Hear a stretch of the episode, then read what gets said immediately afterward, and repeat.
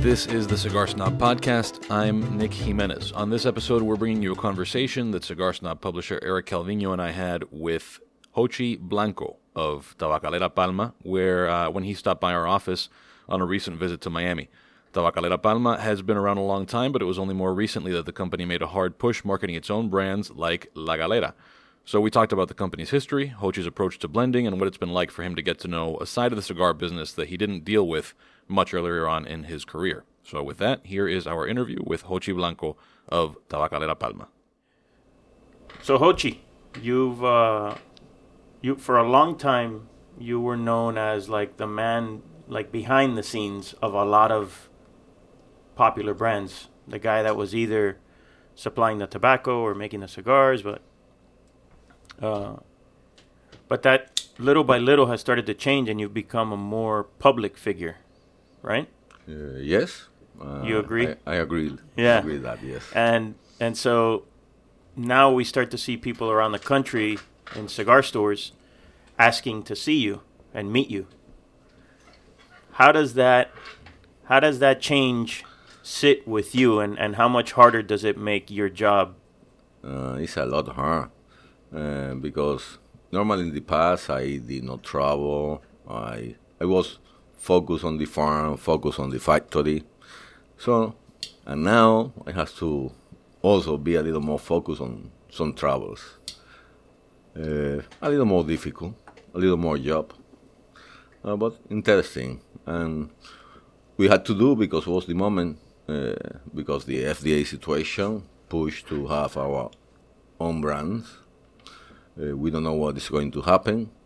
We hope that FDA do not go through, but was the was the so best what, moment. what you're referring to is that in the past uh, other companies handled the distribution side and the brand management side and the representation and the marketing and you just handled the growing of tobacco and making cigars and now because of the FDA you Uh. decided to launch your own brand to make sure that you could have your own presence right right?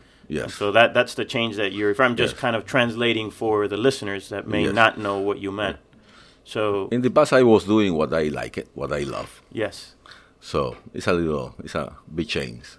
So, do you find that with more time and more cigar consumers that you meet, that you start to like that side too? Is there a reward to doing that?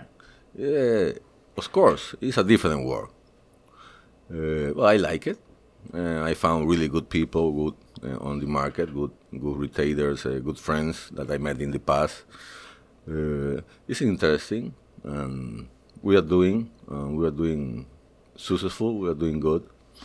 Uh, thanks to many friends that we we made in the past 20 years.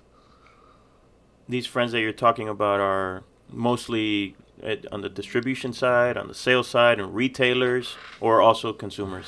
Uh, consumers, retailers, Yeah. both. And so, is there any any one moment where you caught yourself really impressed with a consumer's knowledge of your brands? You know, like because La Galera as a brand is sort of new, Yes. and then but, but then less- suddenly it, it, it, it was everywhere. Uh, yes. Thanks God, everything is doing Yeah. really good. Uh, uh, in only almost less less than three years. Exactly, that's what I mean. It went from Yeah. not existing to a brand new brand to being how many retailers are in you right now? Uh, a little more than 500.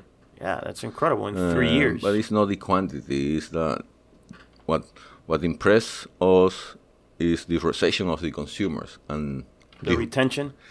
Uh, reception of the consumer and the reorders from the stores.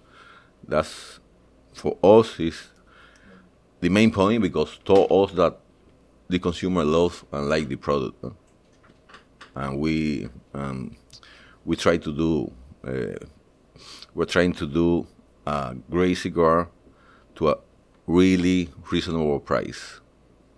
So that would be like the the mo of the company or the modus operandi would be great cigars at the best possible price. Is that kind of is that fair?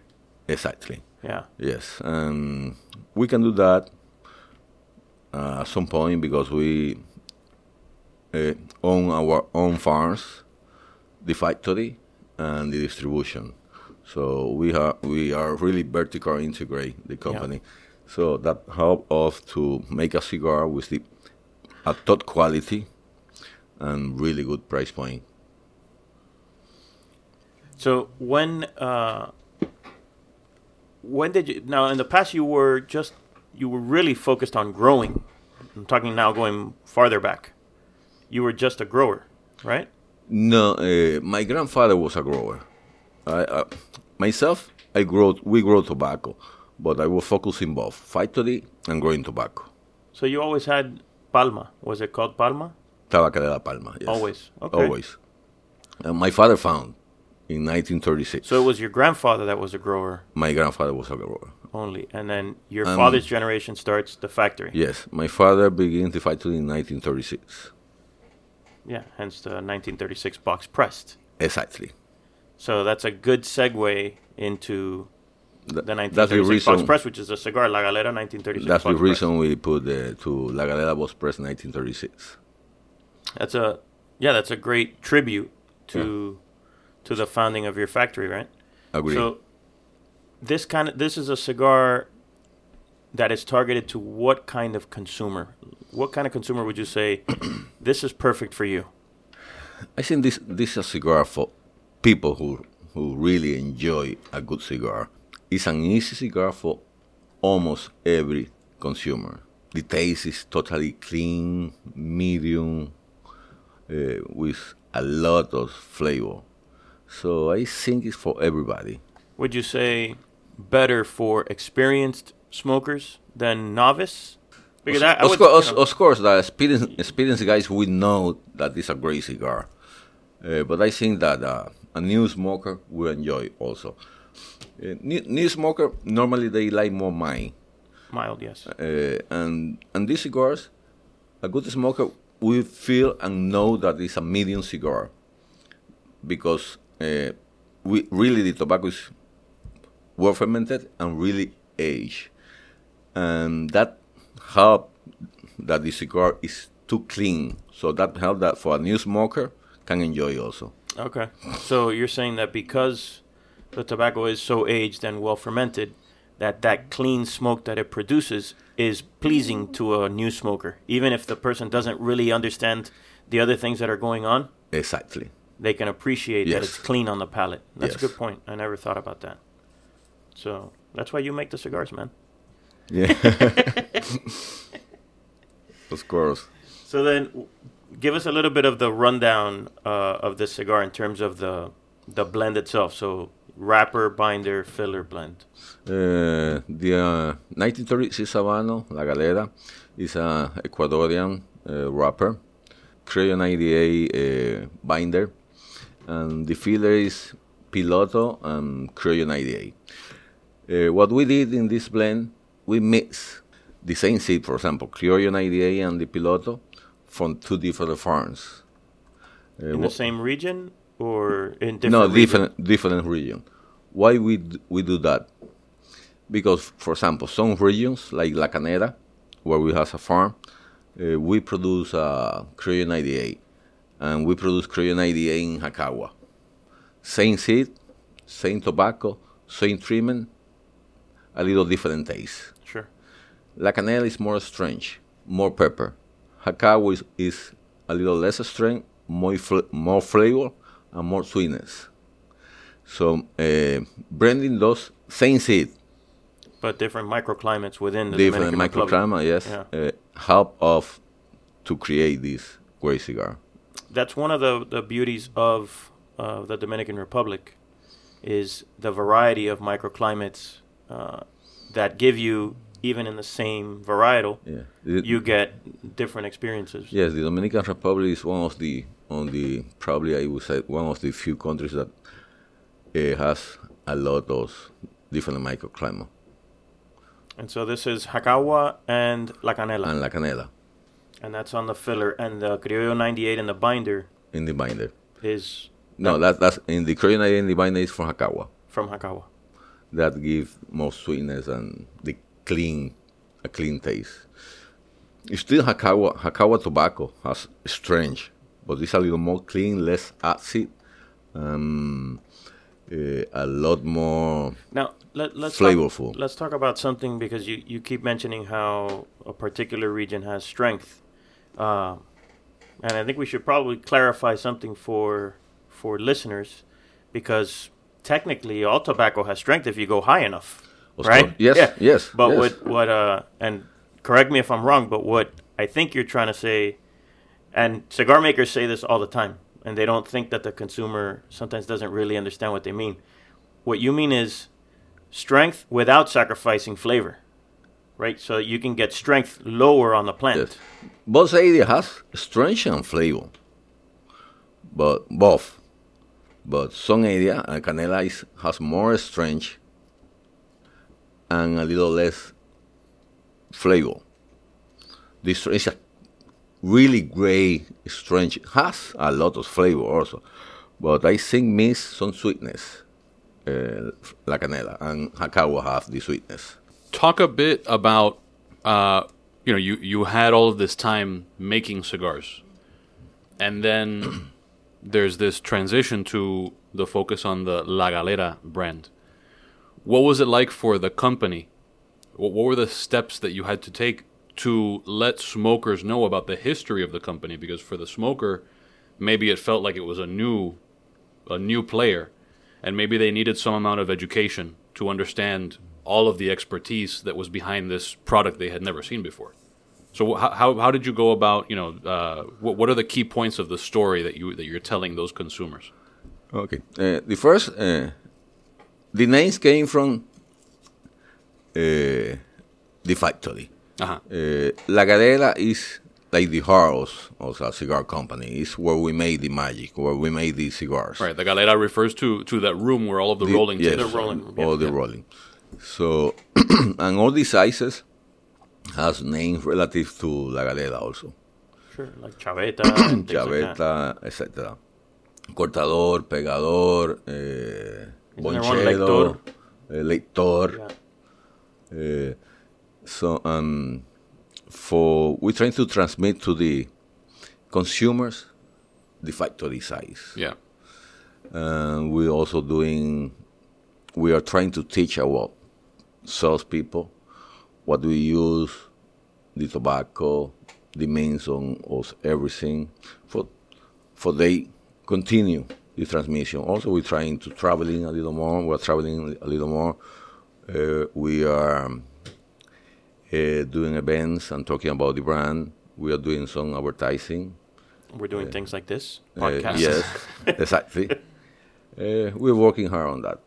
are are there things that in that part of the process of you know not just making cigars to the best of your ability, but also being out in the world with smokers and seeing them as they try it for the first time and is there something that you learned in that process that you thought oh you know if if i had never taken this step i would not have learned that or i wouldn't have made that decision because i actually saw somebody experiencing it and reacting I really something that I like on the being on the streets, the satisfaction that I see on the faces of the consumers when they try the cigars. Um, that really, uh, and they tell us about the cigars, about the quality, about how they are surprised of what we are making. yeah Being new on the market, that give us a, a lot of satisfaction, a lot of pleasure. Yeah. A kind of shifting gears a little bit. We uh, not too long ago we did a travel story about the Dominican Republic, and we stopped by the factory and uh, and saw the factory. Uh, but you know, part of the magazine is also some of that fun, you know, lifestyle type stuff. So suppose that you had uh, a cigar traveler in the Dominican Republic visiting the factory, but you can only visit the factory for so long. At some point, Yeah, yeah, yeah. you're done what's something that you would say okay don't leave don't leave town without doing this or eating here or experiencing or seeing that what are some of your favorite things to do uh, when you're at home I love the ocean. yeah I think uh, probably could not be only one thing. Eh? Uh, Santiago Where- is where's like- where's the best chicharrón in town? Sa- Santiago, Santiago has yeah. Santiago has many ma- many greatest place for for enjoy good restaurant. Uh, it's a difficult because I, I I love a lot of things from from my town. Yeah. I love the food. I love the the the bars. Uh, uh, so it's difficult, but So what about like what Nick said? Best chicharrón in Santiago. Nilsa, Nilsa. yes, That's what I had. I stopped at Nilsa. Nilsa. Yeah. es más, it was in the factory. It's that someone in Nilsa. the factory told us to go to Nilsa. and it's also close from my house. Eh? uh, I was, was at good. Do Nilsa, Uber eh? Eats Nilsa to your house? Uh, it, di- it didn't look like an Uber Eats type of place. No, we have to go and pick up. eh? It- But it's a really good. Eh? Yeah. Yeah. Yeah. Now, but staying on the travel topic, uh, you've been known to just be completely head over heels in love with cabarete. Yes, I have. Uh, I like I like that part of the of the island. And it's close. It's only one hour ten minutes from Santiago, and through it's close f- through my factory. Also, I took the mountain. Yep. It's a beautiful way. Some homes. Yeah, the route from yeah from from the- Tamboril to to Cabarete. yeah is uh it is a beautiful drive through the mountains. It's a beautiful drive. Sometimes I stop in a farm. I have I, on the same way. I have a, a cows farm. It's Okay. not tobacco, but and so- Yeah, uh, uh, uh, tobacco is not like wine. It doesn't grow very well on the mountainside, right? no, exactly, it needs a valley. No. so- So, I stop sometimes on the on the cows farm. And after I go to the beach. At one point, you you know you even made a back in the day a brand with cabarete images in it. So Yes, we did that. so I always uh, I always wanted to join you there in cabarete, but I, I never I never got an invite. I don't know why not. I never. You you- never have have has the time, eh? It's true. So when you go to Santiago, you all the time rushing. Eh? I am running hundred miles an hour though every day. Yes. So. Uh, you saw how he got out of the uh, invitation there real easy. he blamed So, it on me. You you are invited, eh? but with time. At Yes. least, at least you, we need to go to the park um, twelve and come back seven, eight o'clock at night for us a, a good dinner. yeah, to have the over there. spend the day. Then half day and part of the night. So you are invited. Invited. Thank you, thank you. See that the podcast worked for something. That's why we do it. but that depends on you, eh? So, uh, it, along the same lines, during this time that you've been traveling and visiting stores and, and getting to know uh, the U.S. market face to face, are there places in the U.S. whether whether a city or a cigar lounge or a bar that have stood out to you? Like the next time I'm here, I have to come back to this place. My last trip was to Texas, and especially for in, in Dallas, and I really was surprised about how how those people enjoy and love these cigars. Uh, Texas is a really great state for cigars. Oh, it's an incredible market. Yes, um, mainly, I was surprised the quantity of women's and men smoking cigars. Yeah. That's incredible. And I, I was surprised also because the tax. It's really low tax. Yeah. yeah. It's uh, a really uh, friendly state. Well, you know, to piggyback on what you're saying about Texas, when we look at our numbers of uh, Barnes and Noble's newsstand sales, the outside of Florida, uh, Texas has the top three stores in all of our sales outside of Florida. So of the rest of the states, Texas has one, two, and three in terms of best-selling stores Yeah, of our magazine. That's nuts. In one state, you have three Yeah. three stores that are the top three. That's great. So yeah, it is a it is a phenomenal market. And the other thing is that in, in outside of Florida, there's not only a uh, in places like Texas, not only that people have a, a there's a cigar culture, but also uh, adventurous. They they want to they want to know what's new. Here in Miami, there's people that have been smelling the same cigar since they were five years old. Y no se desvían. That's that's what they're that's Yeah. what they want. Very brand loyal here. But when you go to Texas, it's almost the way that people treat wine or beer. That they they want to know what the new thing is, and so when you come with all of your expertise and telling your story, people in Texas are, are ready to try it and they're curious. Yes, they're open. Yeah. They're really open. And great food also. Yeah. Uh, great food. Yeah. The, You- ba- the you- barbecue. yeah, you're a the- barbecue guy? Well, It's yes, ki- it's kind of like yes. the Dominican Republic in that you can't be a vegetarian in Texas. no, no, no, no. Uh, really great barbecue. yeah. I enjoy it a lot. Which It was uh, too much, but Yeah, I no, enjoy it it. always is too much. That's the that's the thing with barbecue. But which uh, any particular barbecue joint that uh, that impressed you? I mean, you- when you go on these trips, you're you're going Uh, a the- million miles an hour. I know. So and sometimes you're I at the mercy of the rep who is taking you. yes, So you're you know he's probably taking you to his favorite place. yes. I really don't remember. It was a really in the, in the old area of of, of Dallas. I don't remember the name of the place. I am not really good, though. but I know the ribs were great, the meat and salchichas, Sausage. Mm-hmm. Yeah. sausage. Uh, So you have the to- sausage. Uh, Yeah. So you're a ribs guy. If you were I am. picking I am. ribs, yeah, me too. Ribs. yeah, I am a meat guy. Yes. Yeah. Uh, I love all kind of meat. Eh? You just got to make sure to hire hire fat reps. I mean, it's you're. ki- I know you're half joking, but it's Yeah. true. And, and the meat really goes well with some wine or and, and, and a good cigar. Of course, everything goes. Uh, everything uh, in terms of like rich flavors and intense flavors uh, goes very well. Especially, by the way, this cigar, uh, it does have uh, an intensity of flavor that's clean on the palate, which is which is not always common, right? Without saying things about other cigars, sometimes you get that intensity of flavor, but it comes at a cost, and the cost is sometimes heavy on the palate, maybe maybe dirty on the palate, right? Maybe a little too earthy on the palate. And this is this is intense but clean. So it's a The time, the time of the tobacco and the fermentation. yeah, right. There's no That's- yeah. substitute for that. No, it's no substitute for that. Yeah. And as long as we're talking about that, I mean, we've are we all smoking the same thing? Yes. Yes. The the burn is the construction is perfect. On the button. There's it, it could not be performing any better than it's been performing. So this is um, a, an excellently excellently made cigar. Let's talk about we, we pulled this from from one of those cubes. Yes. Talk a bit about what the cube is and and why the cube.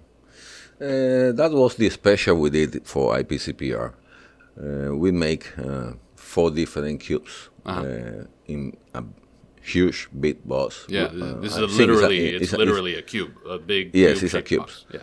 Uh, we create that for the IPCPR. Four cubes because making the representation of each line, and this is the the 1936. Uh, what we did is different sizes of the of the tra- our traditional lines. Um, we did only that for IPCPR. Who brought that in the IPCPR? Got got then? Who know? Right. It's we're finished.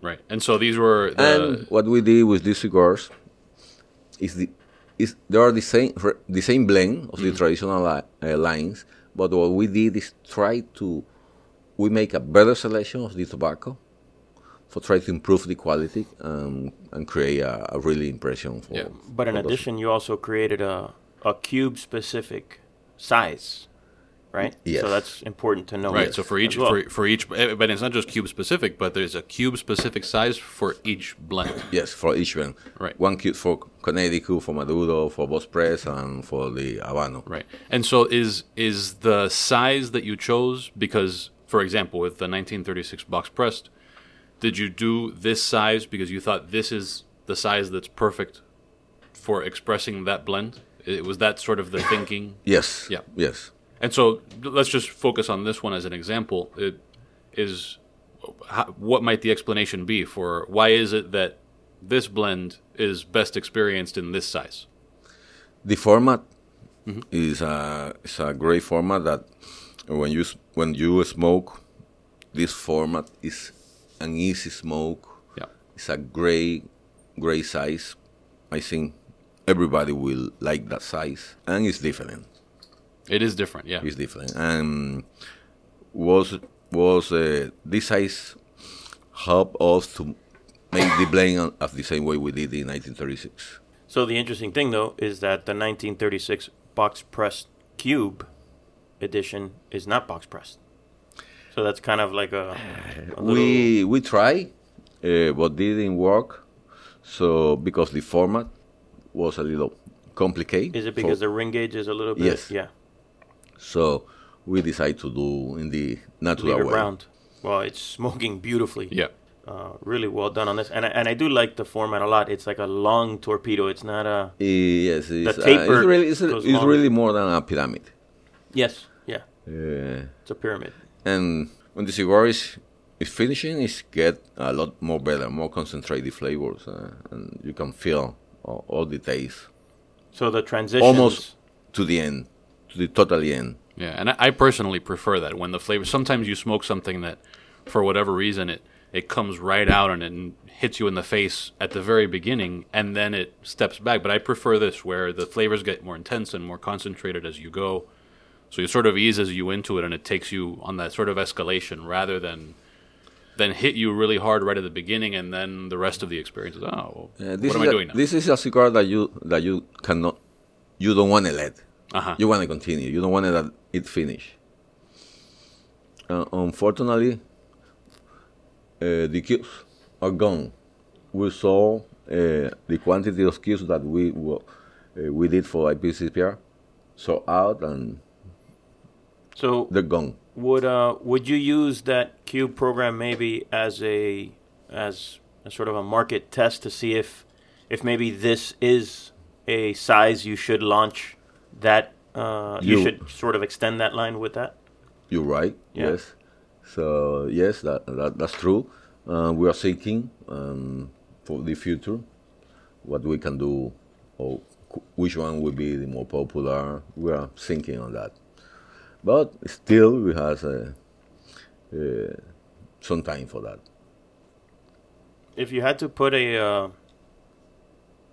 you know if you had to highlight the difference between the box pressed uh, 1936 outside of the cube right so the box press one and the round one is there like something that that a consumer can look at uh, that you know that maybe a, a person who's not at your level can still detect a difference Yes, I think, but not too much.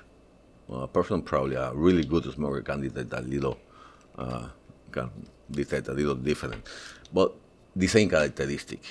Both cigar has the same characteristic. Uh, the Q's uh, 1936 is uh, has a little more more aged tobacco. Doesn't make a. It's not too muchly different, but really is a little more aged tobacco. Um, I think it's not a box press. Uh, like it's not a box press has a. I think it's better burning. So the combustion is better The, the, yes, the combustion in, in, because the format also. The format of the cigar have a lot of the combustion. They are really close. I think their both cigars are really, really. It's are the same tobacco. We only did a little take a, f- a few barrels, more age, make a really a strong selection, for try to keep them hundred percent constant. All right. Is there anything else that you wanted to touch on? No, we, we want to say thank you for the retailers and consumers that uh, are smoking and giving support to us. Thanks God, we are right now in over 20 countries in the world, doing really well. Also outside of the U.S., uh, we, are marketing La Galera in countries so far like Vietnam, China, Hong Kong, uh, Czech Republic, Germany, Italy, Israel, so Dominican Republic yeah so Yeah. yeah now you're distributing in Dominican. Domestic as well. Uh, what I, is one of the most popular brand in Dominican Republic at the moment, La Galera. I, I love how the the Dominican local cigar market has grown in the last ten years. It's incredible. incredible, right? It's incredible. It's been noticeable to us. Yeah, it's, it's incredible how, how it's growing, and you have to remember also that Dominican Republic receives more than seven million tourists. Uh, I don't think any other countries in the Caribbean receive seven point seven between seven to eight million tourists Didn't per year. There's Um, nothing else so- open that is big enough. No. So that's I think that's also helping us uh, a lot. A lot of uh, tourists are taking our cigars back and trying. No, but when but when we when we visit and we go to the cigar stores, you see a culture that wasn't there before.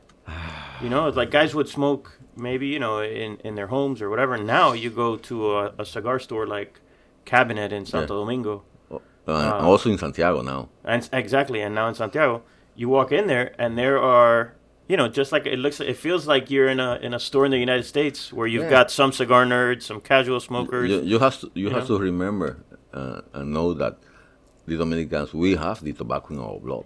Yeah, no, of course. We but have- that market wasn't there before, even though the tobacco was still in the blood. Eh, well, we missed that market uh, a couple of decades, de- Yeah. decade, de- decades. But because in Dominican Republic was a really big consumer of cigars in the past, were different type of cigars, not like this, uh, so nice. But in the past, the Dominican consume a lot of cigars, a lot.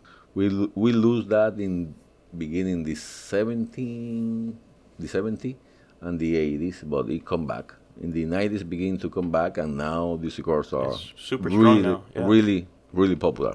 Yeah, And also our medium class of course. is growing and growing, and they can afford Of course. the cigars. No, that's critical.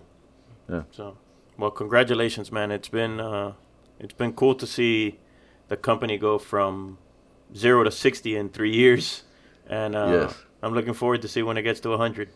Absolutely. We hope soon. eh? All right. Thanks for listening to the Cigar Snob podcast. As always, leave us ratings, reviews, and comments wherever it is that you listen to the podcast. You can subscribe on Apple Podcasts, Google Play Music, SoundCloud, or Stitcher, and also find episodes at cigarsnobmag.com slash podcast. You can find us on social media across all platforms by searching for Cigar Snob Mag. Send any feedback you might have to feedback at cigarsnobmag.com. And remember that you can subscribe to Cigar Snob in print for $18 a year.